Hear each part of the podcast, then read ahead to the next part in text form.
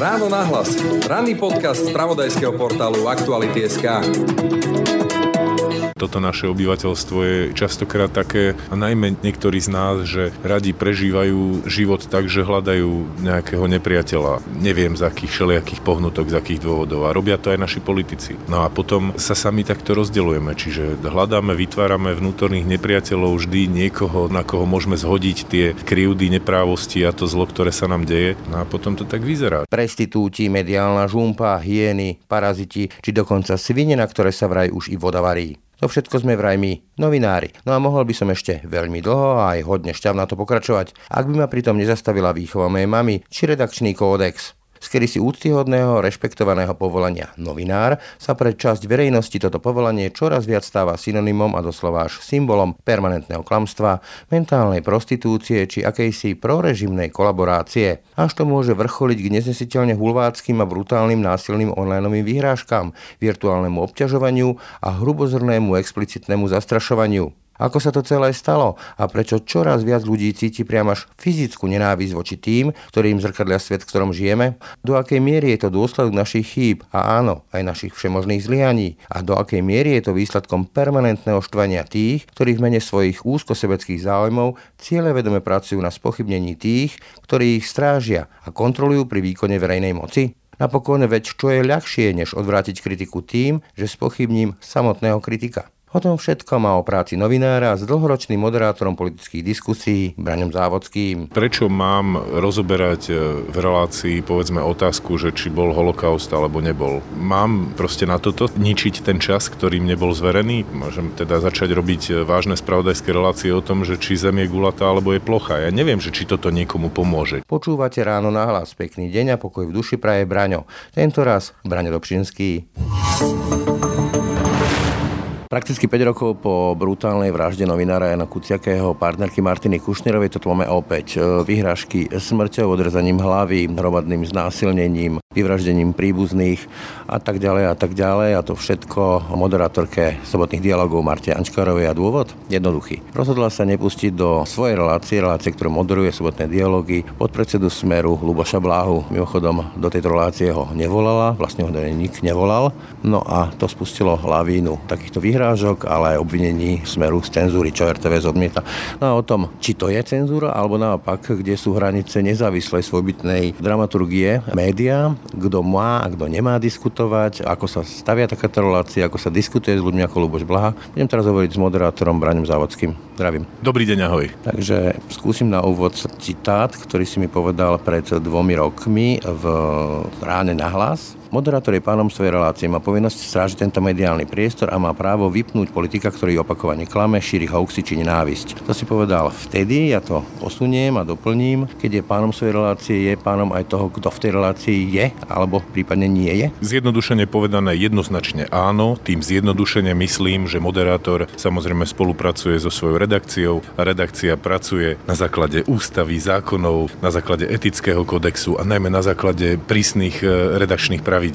Čiže áno. Napokon, ak si dobre pamätám, tebe sa to stalo, to bolo pred voľbami v roku 2020, ak sa nemýlim, keď si moderoval diskusiu spolu s HN-kami a dobíjal sa vám do tej diskusie pán Žiga a ty si ho nepustil. Tiež to bolo tak s kamerou, to bolo, tam prišli a podobne. Áno, je to také déjà vu teraz, keď to počúvam, ako teda si ten poslanec doniesol do Slovenského rozhlasu zo sebou aj kameramana, tak presne toto isté strana Smeru robila aj nám Rádiu Express práve v tej spomínanej predvolebnej debate. Platilo to isté, čo hovorím. Boli jasne zadané pravidlá pre tú debatu, bolo to predvolebné vysielanie. Takýto typ vysielania dokonca musí na Slovensku elektronickým médiám potvrdzovať a schvaľovať rada pre vysielanie, dnes už teda mediálna rada, čiže tam boli jasne nastavené pravidlá, ktoré strana Smer odmietla rešpektovať a preto ja som nemohol pustiť do vysielania človeka, ktorého oni tam doniesli. Keď hovoríme o tom, že to vlastne taký opakovaný vtip, také detské chuligánstvo, nie? Až takto pôsobí, dokonca si to, ak som správne zachytil, myslí ešte aj Peter Pellegrini. Poďme teraz k tej kľúčovej téme. Oni hovoria o cenzúre, myslím strana Smer. RTVS hovorí o tom, že ako verejnoprávna inštitúcia má nejaké právo určovať nielen témy diskusí, ale aj hostí, ktorí v nich diskutujú. Ty teda nie si momentálne vo verejnoprávnom médiu, teda pôsobil si v STV. Kde sú teda tie hranice a limity toho, kto ti môže zasiahnuť do toho, o čom budete diskutovať v diskusii, ktorú moderuješ a kto do nej príde, respektíve kto do nej nepríde? Medzi médiami verejnej služby a súkromnými médiami je isto množstvo rozdielov, ale v tomto teda nie je ani jeden. Ten princíp a ten prístup je úplne identický. Možno formálne môže byť iný, pretože povedzme redakcia spravodajstva v súkromnom médiu môže mať mierne inú štruktúru, ako má redakcia spravodajstva a publicistiky trebárs v rozhlase alebo v STVčke, ale ten princíp je jasný. Jediný, kto má právo posudzovať tie veci, volať tých hostí, pozývať hostí do tých relácií a do vysielania je samotná redakcia, nikto iný. A opakujem, tá redakcia má na to zavedené striktné pravidlá, ktoré sa nesmú porušovať. V takom prípade predsa nemôžeme očakávať, že tie pravidlá budeme porušovať len preto, lebo si to nejaký politik praje. To znamená, že prípadne nám vpadne úplne sám bez ohlásenia do štúdia, čiže o žiadnej cenzúre nemôže byť ani reč v žiadnom prípade. Keď som spomenul, že si pôsobil v verejnoprávnom médiu v STVčke, tak ale tam si vlastne skončil kvôli takémuto podobnému prípadu, tiež sa ti chcel nanominovať, myslím Jan Slota. Áno, vtedy mi priamo zavolali z tlačového oddelenia nejaká pani, že teda v nedeľu v tej relácii bude diskutovať jej šéf sám, a tu sa môžeme vrátiť k tomu, že tam bol vtedy jasne nastavený program a štruktúra tej relácie, kde vystupovali akoby dve dvojice oponentov v dvoch častiach tej relácie, čiže to bolo až komicky hrôzostrašné. Komické, pretože vôbec také niečo sa udialo, a hrôzostrašné, že tí ľudia vôbec si mysleli, že niečo takéto môžu robiť. Čiže to je... Mne to tak trošku prípada, ako keby si mysleli, že my sme nejaké také, že prietokové ohrievače, že nejaký automat na kávu, že proste prídu, hodia si tam nejakú pečku a stlačia gombík a zrazu diskutujú. Znie to hrozne, ale možno, že si toto naozaj myslia. Aj v tej súvislosti by som povedal, že som rád, ako sa RTV zachovala, lebo ja si za mojich čiast nepamätám, že by vtedajšie vedenie RTV sa dokázalo za svojich ľudí postaviť, čo je úplná katastrofa. Ak reportér, redaktor alebo moderátor publicistiky, spravodajstva, investigatívy nemá krytie svojej redakcie a tá redakcia na ňo kašle, tak to je ten najhorší prípad, aký môže existovať. Tak ja keď som moderoval sobotné dialógy ešte za vaša Miku, tak si pamätám, že tie tlaky boli enormné. Špeciálne napríklad pri Robertovi Ficovi, kde si vymieňoval, že ktoré témy áno, ktoré témy nie, alebo prípadne, že mal som tam taký vstup doktora Mazáka, chcel, aby mal istú dĺžku, ktorá neprekročí, myslím, nejaké 3-4 minúty, ale v konečnom rozhodnutí to bolo vždy na mne, ako moderátorovi, prípadne na vedení RTVS, ktoré povedalo, že stojíme si za svojím moderátorom. Ty sa stretávaš s takýmito tlakmi? Do istej miery asi existujú tie tlaky. Stretávaš sa napríklad s tým, lebo často sa mi stávalo, že zavolal som si nejakého ministra a ten povedal, že tak s týmto rozhodne nie ako oponentom, prípadne dokonca sa mi stalo aj také, že povedal mi, že ja už som si vybavil aj toho oponenta, dojdeme ako dvojica. Výborné. Neviem, na takýto prípad si teda nepamätám, či sa dohodli medzi sebou alebo nie, pričom to nemôžem vylúčiť, že to tak bolo. Kazimír Kollár z SAS. No prosím, neviem, niektoré tie dvojice spolu debatovali naozaj tak často, že nemôžem vylúčiť, že by aj predtým si zatelefonovali alebo trebárs nejako takto, že nie, ale že či to nevyplýva povedzme aj to, čo sa teraz udialo s tým Blahom, trošku aj z toho, že sme si možno ušli na seba bič naozaj, však určite máš tú skúsenosť, že ti hovoria, že keď ho pozveš nejakého politika, tak s týmto áno, s týmto nie. Našťastie väčšinou robím taký ako ten typ toho hardtalku 1 na 1, čiže v tomto momente ten problém nemám v STVčke. Keď som robil vo 5 minút 12 alebo v správach a komentároch, tak ten problém sme mali, že tí politici nechceli chodiť spolu, že vôbec vytvoriť dvojicu bolo neuveriteľne náročné. No a teda sme sa s tým bili ako sa len dalo a presviečali tých hostí, že by do toho mali ísť, ale nikdy sme si nenechali diktovať niekým, že akým spôsobom to máme alebo nemáme robiť. No tak v princípe aj celá tá technológia tej tvorby toho buď materiálu alebo tej debaty pre našich poslucháčov v tomto prípade, je to, čo je na tomto najdôležitejšie v obrovskej väčšine tých prípadov, je téma. Ten aktér alebo ten, ktorý bude vlastne komunikovať, napokon tú tému prichádza až potom, pretože najprv je dôležité povedať si vlastne, že čo pre tých poslucháčov ideme robiť. No a potom sa snažíme získať tých najdôležitejších, najpodstatnejších hostí, ktorí tej téme pasujú. Áno, ale povedzme, že keď sú kauzy, ja spomeniem si napríklad bolo, že financovanie SDKU a vtedy nasadzovali iba nebohého Milana Horta, niekto iný, a takisto smeráci mali nejakých svojich rétorov, napríklad Kaliňaka posielali, že heliť prúsery. Áno, to sedí, ale tam je potom našou povinnosťou, ak teda to nejaký nejakým iným spôsobom nejde a dopadne to takto a my teda to príjmeme so všetkými konzekvenciami, tak je potom ale nesmierne dôležité divákovi alebo poslucháčovi celú tú pravdu oznámiť. Celý týždeň sme sa pokúšali dostať do štúdia tohto konkrétneho politika, aktéra tejto konkrétnej kauzy. Tento neustále odmietol a strana bola ochotná poslať povedzme len tohto jedného spíkra. Samozrejme s tým, že sme to všetko predtým vydebatovali a nie takým spôsobom, že 5 minút pred reláciou sa tam niekto objavil a zrazu sa tváril ako že je pozvaný host, tak to samozrejme nie je v takom takýmto spôsobom. Tak to už je úplne že za hranou, aby mi niekto vpadol do štúdia, ale stávalo sa ti aj také, že ti povedali, keď si bol tvrdší, že tak k vám už neprídem? Neviem, či až takto, že do očí mi to povedali, to asi nie. A možno že aj hej, možno že aj tam bol niekto, kto povedal, že už nepríde. Áno, stalo sa aj to. Čiže hovoríš, že keď si vlastne vystával dramaturgiu, to znamená, že už si vedel kto s kým, lebo ja som to pamätám, to boli celé dni, ucho na telefóne a keď už to bolo hotové, tak som si povedal, že vlastne už mám reláciu hotovú a to moderovanie to už bola len taká čerešnička na torte. Je dobré, že si toto povedal, lebo to, že to nevnímajú povedzme poslucháči alebo diváci, to vôbec nie je podstatné, pre nich je podstatný ten finálny produkt, ale to, že to nevnímajú politici, ktorí tie technológie tej výroby alebo prípravy alebo vôbec komunikácie by mali ovládať, to už je také trošku zvláštne. A to, čo hovoríš ty, že ten rozhovor je len čerešnička na torte, tak teraz to dajme do takého spätného pohľadu. Čiže ty sa pripravíš, ak robíš o 5 minút 12 v STVčke, tak celý týždeň sa teda pripravuješ na tú debatu najpoctivejšie ako len môžeš. Chystáš sa na témy, na hostí, ktorých si pozval a ktorí ti potvrdili pozvanie a oni potom sa tvária, že je úplne v poriadku, keď ti to proste na poslednú sekundu zmenia. To znamená, ako keby popreli to, že ty máš nejakú prácu, že si sa na to musel pripraviť, veď to nie je jednoduché. Čiže okrem všetkých tých vecí, ktoré sme povedali doteraz, že skrátka sú nejaké pravidlá, niekto sa pozýva, dohodnete sa na tom, pošlete nejaké okruhy, on sa ospravedlní, tak potom redakcia rozmýšľa teda na prípadnej náhrade, ktorú osloví a tak ďalej, ale stále je tam tá časť toho, že ten moderátor sa na to musí pripraviť. Oni možno s tým tak trošku počítajú, však teraz po Česko, hej, že Babiš vlastne na poslednú chvíľu prišiel do toho prezidentského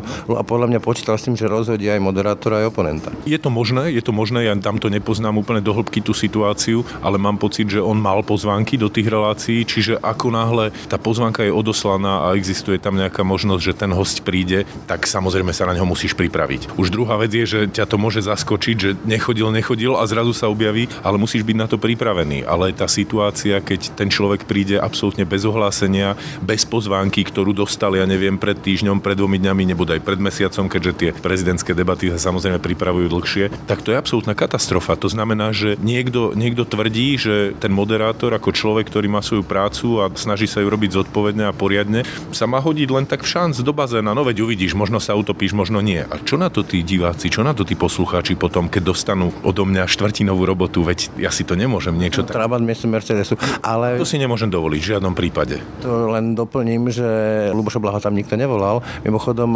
robíš to tak, že pozývaš na meno alebo na stranu, lebo toto mnoho ľudí si myslí, že naozaj, že funguje to spôsobom, že moderátor pošle Smeru a Saske akože 2 maily a vy nám niekoho vydodajte. Nie, nefunguje to tak. Na 99% výnimka môže potvrdiť pravidlo, o tom sa nerozprávajme, ale na 99% ty pozývaš ku téme, ktorú zvolíš konkrétneho človeka, konkrétneho hostia. V kauze, ktorá sa týka konkrétneho človeka? Presne tak. To znamená, že sú všetky pádne dôvody na to, aby poslucháčom, občanom, voličom vysvetloval tú kauzu, tú tému ten konkrétny človek, nie nejaký iný, lebo a s tým máme tiež...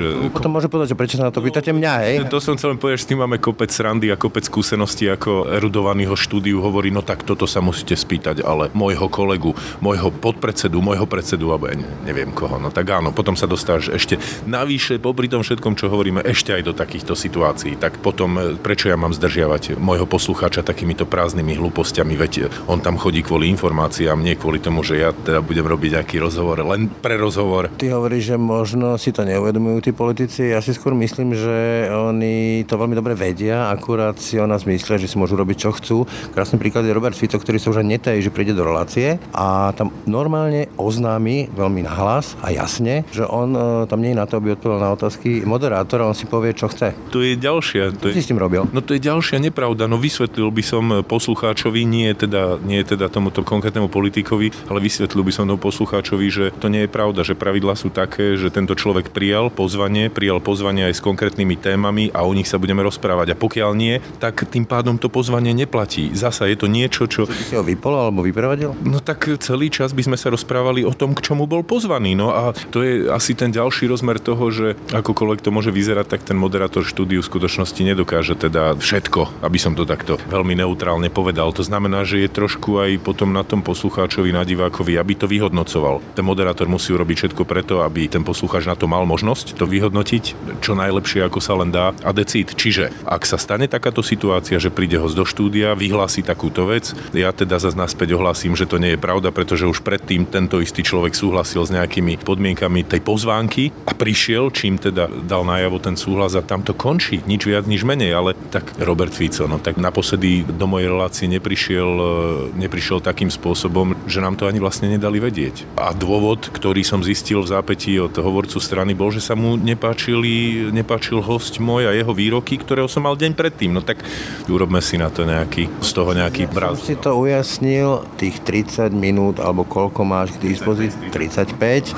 V tom vysielaní je tvoj priestor, ty ho vykoľuješ tými témami a v tej chvíli patrí vlastne tebe ako moderátorovi. Takto? Patrí mojim poslucháčom. Mne nie... Ani patrí tej téme a tým hostom, ktorý si pozval. A mojou povinnosťou je proste to tam udržať. Lebo on ten priestor mne bol zverený. Ja som ani nie jeho majiteľom, ani nič podobné. Dostal som takýto obrovský priestor v takom čase, v akom som ho dostal, ktoré počúvajú proste plno všelijakých ľudí, ktorí o tom majú záujem, alebo ich zaujíma povedzme nejaká konkrétna téma. Toto je môj záväzok proste. To je to, čo robím. To je môj job. Čiže tvojimi pánmi sú posluchači. No, to áno, do istej miery. Hostia. Do istej miery áno, a to, podľa čoho sa riadím, to už by som sa len opakoval, je ústava, zákony, etický kódex, redakčné pravidlá a z toho sa nedá proste uhnúť, neexistuje. Čiže vrátim sa k tomu príkladu. Máš tam treba z toho hostia a ten ti začne hovoriť, že ja tu nie som na to, aby som odpovedal, lebo proste chce využiť ten mediálny priestor, to je relácie, ktoré je povedzme značný. Kedy nastane ten čas, že povieš tak dobre, vypínam vám mikrofón, prípadne ďakujem za návštevu a tam sú dvere, dovidenia. Pokiaľ by to už bolo neudržateľné, pokiaľ by ja som usúdil v tom momente, že už naozaj to nikam sa nepohne, nikam sa to neposunie, tak v takom prípade by to začalo asi vypnutým mikrofónom a v tom úplne najhoršom možnom prípade by to možno znamenalo aj koniec celej relácie. Nestalo sa nič také. Si pripravený, povedzme, že povedať končí relácia alebo prípadne nech sa páči, tam sú dvere, toto je moje štúdio. Stále musíš byť na to pripravený. Urobil by si to? Urobil by som to. Urobil som to. Dokonca, ak si pamätám, tak to bolo v STVčke a o čo horšie ešte aj počas volebného vysielania, ktoré je z pohľadu toho monitoringu ešte raz tak náročné ako bežné vysielanie. A problém bol presne v tomto. Traja hostia vedľa seba, zvolené témy, jasná pozvánka a host neschopný, skrátka nechcel odpovedať na žiadnu z tých daných tém, na ktoré odpovedalo ale ďalších 30 ľudí, pretože všetci dostávali rovnaké otázky. Skúsil som to vypnutým mikrofónom najprv niekoľkými dohovormi a keď to nefungovalo, tak som musel požiadať toho dotyčného pána, aby odišiel zo štúdia. Čo mi sa vysvetľuje, že toto akoby na nich neplatilo, že však urobil si to ty, teraz urobila to Marta Ančkarová, urobil si to predtým tiež ty, mne sa tiež stalo všeličo, že jednoducho som predčasne ukončil reláciu a stále to skúšajú. Teraz budem taký, že úplne mi to je jedno. Z môjho pohľadu mohli by sme sa o tom baviť ako ľudia, ako voliči, ako prívrženci alebo moderátor to nerieši. Jasne. Dobre, ale skúsim to inak, ja neviem, však sedíme tu teraz na káve, alebo pozvieš si niekoho na nejakú kávu, nejakých kamarátov, nastolíš nejakú tému a normálne tí ľudia na to odpovedia.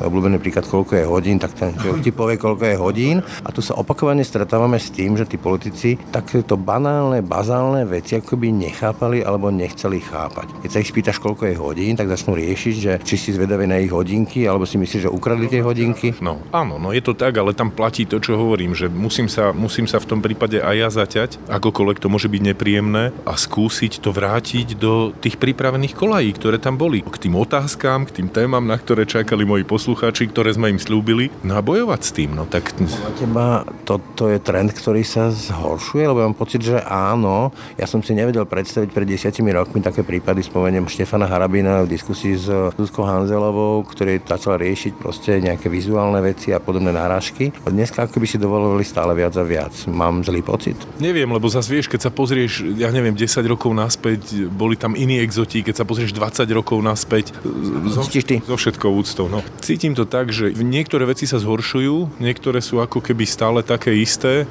Nadávky a vulgarizmy, predtým sa nepoužívali v tom vysielaní. Áno, asi je toho viac. Aj Igor Matovič prišiel vlastne s tým, že bez okolkov v živých vysielaniach používa také ako tvrdé slova od idiotov a posrať a doriti a všetky takéto. Potom sú to tie výroky, povedzme, Roberta Fica na tlačových besedách, ale to už trvá roky. Vedia, že však to je pravda, nie? Pýtal som sa na toto z okolností pána poslanca Jariabka, teda na výrok Roberta Fica, že pôjde generálnemu riaditeľovi RTVS po hlave a po krku, že či to teda už nie je príliš a či si to aj niekto nemôže vysvetliť tak, že či náhodou ten politik nemá sklony k násilnému správaniu. Tak on sa na tom zasmial, no tak ja neviem. Však ty si to zažil v relácii, keď zase Igor Matovič tam hovoril o tom, ako bude dávať dole novinárov, to bol tiež taká pekná hádka. Hej, no, tak to je strašné. Keď to počuješ, je to hrozné. Na to sa ani nedá nič povedať, lebo oni to vždycky potom otočia. To je presne ako s tou hlavou a s tým krkom. No viete, to my sme mysleli obrazne. Že oni nevedia, čo činia, alebo zámerne proste devalvujú takto slova. Keď mám vychádzať z toho, čo oni sami hovoria o sebe, z jednej strany do druhej, z tretej do štvrtej a to, tak z toho vychádza, že áno, oni sami si to vyčítajú. Viete, aj z toho dôvodu som spomenul toho Pellegriniho v súvislosti s tým kameramanom a Ľubošom Blahom v Slovenskom rozhlase, že Pellegrini sám odkázal Ficovi, že to sú len také inscenácie na vytlkanie politického kapitálu. No tak asi vedia, že sa hrajú. Asi vedia, čo robia, no tak. Otázka na psychológa, o čom to hovorí, takéto verbalizované fantázie. Nemáš strach, keď toto počúvaš? Ešte k tomu pridám všetky tie výhrážky a tak ďalej. Už sa mi v živote stali také veci, že po nich asi sa nedá mať nejak zásadne veľký strach o seba samého. Čiže ak by som vôbec mal mať o niečo strach, tak by som mal strach o mojich ľudí, o moju rodinu, o mojich blízkych, ale tak dúfam, že nemusím mať ten strach. Nie som si tým celkom istý, ale dúfam, že nemusím. Lebo keď sa vrátim k tej Marte, k tým výhrážkám, tak ja som tiež obdržal mnohé v minulosti, všelijaké. A teraz, keď som to čítal, to boli až zvrátené, perverzné fantázie hrubého, nechutného násilia. Naozaj som to cítil ako veľmi, veľmi nepríjemné. A keby sa to týkalo mňa v tej chvíli, tak asi to človeka vie rozhodiť. Vie, bude to súvisieť potom aj so situáciou, v ktorej sa niečo také stane. Aj na mňa pôsobili ako veľmi ťažko, aj tak ako... No veľmi ťažko, povedzme, keď som dostával také divné odkazy ešte za éry Kočnera a všetkých tých, že to bolo také, áno, bolo to také zvláštne, ale myslím si, že tak človek sa tak vždy sa tak sám seba pýta, že mám sa báť, alebo nemám sa báť. Potom rozmýšľaš nad tým, že ti niekto niečo napíše, že je to vážne, není to vážne, potom si spomenieš na Janka Kuciaka, na ten rozhovor s Kočnerom, na všetky tie veci a vtedy sa mu tiež, ja myslím, že nejaký minister vnútra, alebo kto vysmial, že pohoda nie. Kaliňak, že však aj vlastne on používa vaše metódy. No, kopec ľudí sa možno tak pousmialo. No a Janko... Nemyslíš si, že toto môže byť aj cieľ? Zneisťovať vlastne novinárov takýmto spôsobom? Obťažovať ich tak, že vlastne ich vyhodíš z konceptu do sedla? Môže. A ako zostať potom v tých reláciách nad vecou, keď naozaj na jednej strane ti neodpovedajú, na druhej strane máš v hlave aj to, že čo všetko je za tým, ako nestratiť tie nervy? Že teraz, keď poviem, že nemyslieť na to... Neviem, asi inak sa to nedá, že nemyslieť na to a myslieť len na to, že vlastne robíš prácu, že ju robíš dobre, že stále ideš do toho tak akoby naplno nejaké a filtruješ to. No. Poďme ešte teraz k tej téme Ľuboša Blahu ako legitímneho diskutéra. Požičam si teraz slova Eduarda Chmelára a trošku ich parafrázujem, teda, že či je táto demokracia tak slabá, že nedokáže diskutovať s ľuďmi, ako je Blaha, Chmelár a ďalší a ďalší. Je v poriadku, povedzme, že nepúšťať do diskusí, nepúšťať. Jednoducho ich nevolať. Alebo naopak, práve by sme mali s nimi diskutovať. Nie my konkrétne, ale iný názorový tábor. Ja rozumiem, čo sa pýtaš, ale to je úplne scestné. Na tomto prípade tu rozprávať o nejakej demokracii. Veď vychádzajme z tej premisy, prečo ju vôbec rozširujeme. Však premisa je predsa taká, že do štúdia slovenskej televízie, teda respektíve rozhlasu, sa chcel dobiť politik, ktorý tam nebol pozvaný. Nič iné, nič viac ani nič menej. Toto nesúvisí s tým, že či máš pozývať tých ľudí alebo nemáš pozývať tých ľudí. To už je nadstavba k tej téme, to už je niečo úplne iné. ale keď sa odrážam len od tohto prípadu, tak tam nič. Ak niekto má pocit, že má tému a k tej téme chce pozvať Ľuboša Blahu, tak ja neviem, tak nech si ho trebárs pozve. Mimochodom, Ľuboš Blaha bol v nejakej nemenovanej internetovej televízii, ako Aktuality nemajú povinnosť volať všetkých a tá televízia nemá povinnosť volať nás. To je tá demokracia. No asi áno, asi je to tak. Teraz k tomu meritu, že či je podľa teba zmysluplné, teraz tvoj osobný názor, či by si ty zavolal ľudí ako Ľuboš Blaha, teraz ho berme ako prototyp diskutéra alebo človeka, ktorý je verejne činný. Ako vnímaš ty diskusie s takýmto typom diskutérov? A teraz nehovoríme len o Ľubošovi Blahovi, ale o type takýchto diskusí. Má to zmysel? Pozval by si takýchto ľudí? Nie, aj z toho, čo hovoríš ty, to nemá zmysel. To hovorím ako poslucháč, ako divák. Okrem toho, že som aj moderátor, tak vravím, že to nemá zmysel a že znovu platí to, čo som povedal, že aj my sme zodpovední za ten priestor, ktorý nám je zverený, aby sme ho naplňali naozaj tým, čo naši poslucháči a naši diváci potrebujú. A to sú v prvom rade informácie a fakty. Čiže to je prvá časť mojej odpovede. Nemá to význam, ale na druhej strane, kto som ja, aby som tu takéto veci rozprával. Čiže tá druhá stránka veci je taká, že asi by som ich pozval len v tej situácii, keby som naozaj že musel z nejakého dôvodu. Ale principiálne ide o diskusiu, ktorá niekam vedie, nie o povedzme že prekrikovanie sa a dokazovanie sa, že kto je lepší, väčší diskutér. Všetci normálni ľudia si toto myslia, áno. A nemáš pocit, že častokrát mnohí z týchto typov diskutérov to robia len preto, aby získali ten verejný priestor, aby sa o nich hovorilo, či už to dopadne tak alebo onak? Hovorí sa tomu, že attention war, proste získavanie pozornosti? Jednoznačne mám ten pocit, pretože pokiaľ nie, tak by sa sústredili na tie veci, ktoré majú na starosti, na tie témy, ktoré majú komunikovať a komunikovali by ich slušne a vecne, aby tá komunikácia mala potom aj praktický význam pre toho, komu je tá vec komunikovaná. Čiže máš ty nejaké také limity, že kto už áno, kto už nie, teraz nemyslím menovite, ale povedzme, čo zvažuješ, že tento človek už je pre mňa za hranou zmysluplnej diskusie, alebo nie? Neviem, asi by som to povedal tak, že v skutočnosti prečo mám rozoberať v relácii, povedzme, otázku, že či bol holokaust, alebo nebol. Mám proste na toto ničiť ten čas, ktorý mne bol zverený? Môžem teda začať robiť vážne spravodajské relácie o tom, že či zem je gulatá alebo je plochá. Ja neviem, že či toto niekomu pomôže.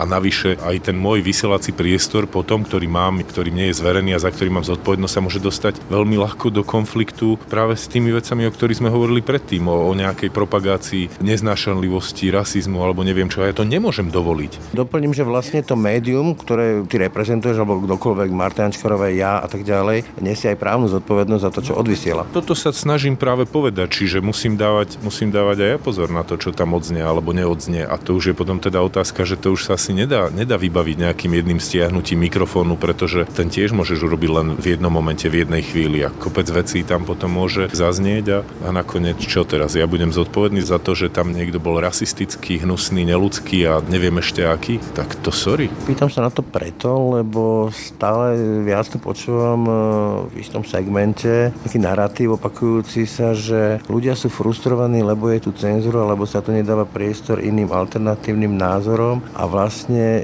za to ste vinní vy, novinári, moderátori. Ako to čítaš ty ako novinár, moderátor? Myslím si, že to sa už dostávame do takej ako metafyziky, nejakej filozofickej debaty zvláštnej. Komu nedávame priestor? Ja to tak nevidím. Ja mám pocit, že my robíme všetko to, čo sa deje a o všetkom informujeme našich poslucháčov a v tej relácii, kde máme priestor na to, k tomu pozývať hostí a riešiť tú tému alebo tú kauzu ešte na väčšej ploche, tak to robíme tak, ako by sme to mali robiť. Pozývame hostí, ktorí sú tí najdôležitejší k tomu. Žiadna cenzúra, hej? Nie, ani autocenzúra dokonca. A ty osobne ako vnímaš, hovorím, si novinár, si moderátor a tá doba sa stále viac, ako ja mám taký pocit osobný, že sa stávame hromozvodom nejakých takých veľkých frustrácií, veľkých skupín obyvateľstva. Možno niekedy, hej, ale nemyslím si, že je to len akoby problém nás, že toto naše obyvateľstvo je častokrát také, a najmä niektorí z nás, že radi prežívajú život tak, že hľadajú nejakého nepriateľa. Neviem, z akých všelijakých pohnutok, z akých dôvodov. A robia to aj naši politici. No a potom sa sami takto rozdielujeme rozdeľujeme, čiže hľadáme, vytvárame vnútorných nepriateľov vždy niekoho, na koho môžeme zhodiť tie krivdy, neprávosti a to zlo, ktoré sa nám deje. No a potom to tak vyzerá, čiže v jednom momente sú proste zlí lekári, lebo niečo, v druhom momente sú zlí právnici, lebo niečo, potom zasa chvíľočku sú zlí tí kachličkári a murári, no a potom zasa novinári, čiže neberiem toto až tak nejak, ako že by mi z toho bolo úplne že ťažko a chcel by som opustiť ten svoj job. Na druhej strane ale hovorím, že áno, do istej miery mám nejaké obavy a ja, že kde to vlastne celé zasa skončí, že kam sa to vlastne dostane. Aj z pohľadu tých politikov, ktorí diskutujú a kvôli ktorým riešime takéto veci, aj z pohľadu nás samých, že ako vlastne budeme pracovať na našom Slovensku a na tom, aby sme sa posúvali. Tak z toho mám obavy trošku, že ako sa to odzrkadlí aj v tom mojom jobe. A máš pocit, že sa povedzme tá úroveň moderovania toho žánru, ktorému sa venuješ ty, posúva k lepšiemu, alebo ako to vnímaš? Dúfam, že hej. Tak hlavne som rád, že je tu dosť takýchto diskusných relácií aj moderátorov, ktorí si na to trúfajú a sú odvážni a robia to. A viacerí z nich aj celkom dobre. Keď si zober, že kedysi, keď sme to robili ešte spolu, boli 4-3 také debaty po telkách a neviem kde. Tak z tohto pohľadu je to super. Čiže tých ľudí je viac, ktorí to robia, viac tých relácií, viac sa musia obracať potom aj tí respondenti. A mám pocit, že to so sebou nesie určite aj istú dávku kvality. Aj u nás, pokiaľ budeme mať možnosť to robiť a budeme mať chuť proste byť lepší a zdokonalovať sa, tak by to mohlo byť lepšie. No tak nechcem, to nehovorím, že sám seba hodnotím, myslím to tak všeobecne. Že snáď áno, snáď sa to zasa posunulo o niečo, nejaký kúsok. Čiže ešte stále vidíš zmysel v tom, čo robíš a ešte to baví. Áno. Toľko moderátor Braňo Závodský. Ďakujem ti za rozhovor. Ja ďakujem. Dnešné Ráno Nahlas je na konci. V tom zajtrajšom si môžete vypočuť Tomáša Krišáka, ktorý s tímom ľudí pracuje na celovečernom filme o sile dezinformácií. Ako na politiku a politikov, ktorí pre moc neváhajú obetovať aj to najcennejšie, dôveru ľudí, v Ráno Nahlas v stredu nahliadneme aj do temných zákutí politickej propagandy. V tom pondelkovom sa zasa vrátime ku kľúčovej udalosti moderných slovenských dejín, sviečkovej manifestácii a to očami jej spoluorganizátora Františka Mikloška. Pekný deň a pokoj v duši praje Braňo Dobšinský. Všetky podcasty z spravodajského portálu Aktuality.sk nájdete na Spotify a v ďalších podcastových aplikáciách.